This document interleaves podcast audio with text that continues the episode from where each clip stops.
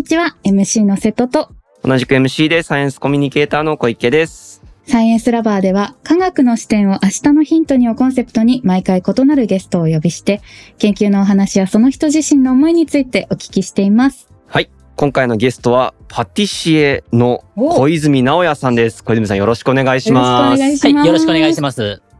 今日の収録は、実は洋菓子店で。そうですね。やっていると。菓子屋さんに今お邪魔しておりますけど。大岡山のティーフルというお店で行っていますが、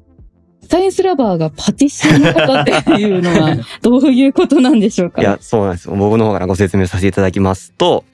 小泉さんなんと東工大にいらっしゃって生物工学を専攻していらっしゃったんですね。はい。それで工学博士を取得して、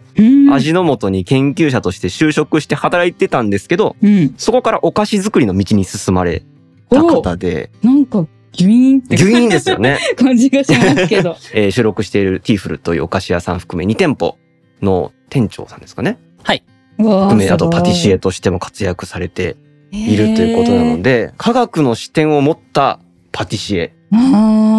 サイエンスラバーとして。でも確かに料理とかって、何分とか何度とか数字とかもつきものですもんね。そうですよ。料理は科学ですし、お菓子作りも科学ですよ。っていう話を今日どんどんしていきたいんですけど、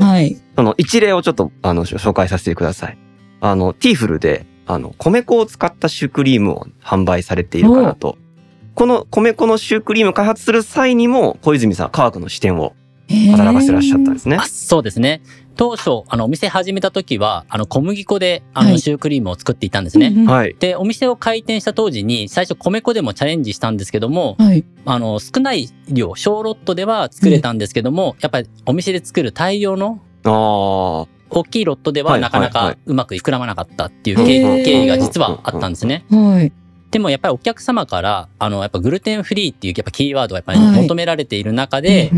私チャレンジしまして、やっぱ小麦粉に比べて米粉ってすごい膨らみにくいので、そこをどう解消していくかというか工夫していくかっていうところは、やはりサイエンスの知識があったから、より早くできたのかなとは思います。どうやって膨らんだんですか？小麦粉で膨らませるのはご存知の通り、グルテンによって膨らむんですけども、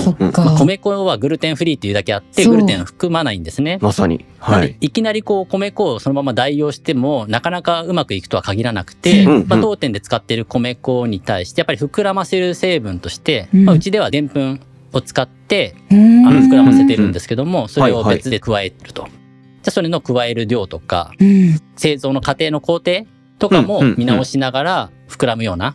方法を考えていくっていうところをやりました。米粉ってでんぷんで膨らむんですね。そうですね。グルテンがない分、どうしてもやっぱり骨格となるものがないので、パンとかによく使われる米粉とかって、やっぱりその膨らみやすい米粉って実はあったりもするんですね。そういう配合で売られているものもあるんですけども、やはりちょっとコスト的に見合わない面とか実はあったりするんですね。あと当店のシェフが富山県出身だったので、富山県産の米粉を使いたいっていう思いがありまして、その富山県産の米粉を、いかに使いながら膨らむ生地を作るかみたいなところで、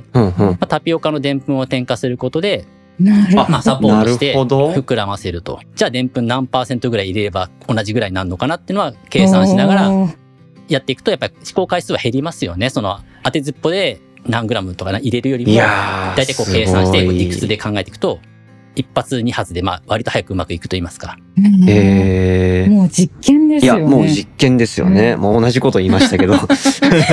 そのあたりも、実は、結構一般的なパティシエもそういう知識があって、やれるとは思うんですけども、やっぱりもともとそういう、じゃあなんで小麦粉は膨らむのか、米粉はなんで膨らみが弱いのかっていうのは、やっぱり理屈を知ってる方が、やっぱ、早い、そういうところは、サイエンスの知識が生きててよかったなとは思います。そうです。科学の視点を持った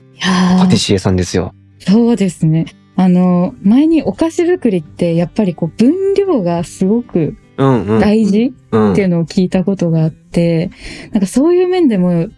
正確な数値とか、なんかそういうところに美味しさがダイレクトに影響するんだろうなって思うので、科学大事ですね。科学大事です。もう、ちょっと今回、これら辺で、終わりにしようかなと思うんですけど、ここから何回かね、お菓子作りの裏にある科学っていうのを小泉さんと一緒にお話していければなと思っていますので、今回もぜひ最後のエピソードまで聞いていってください。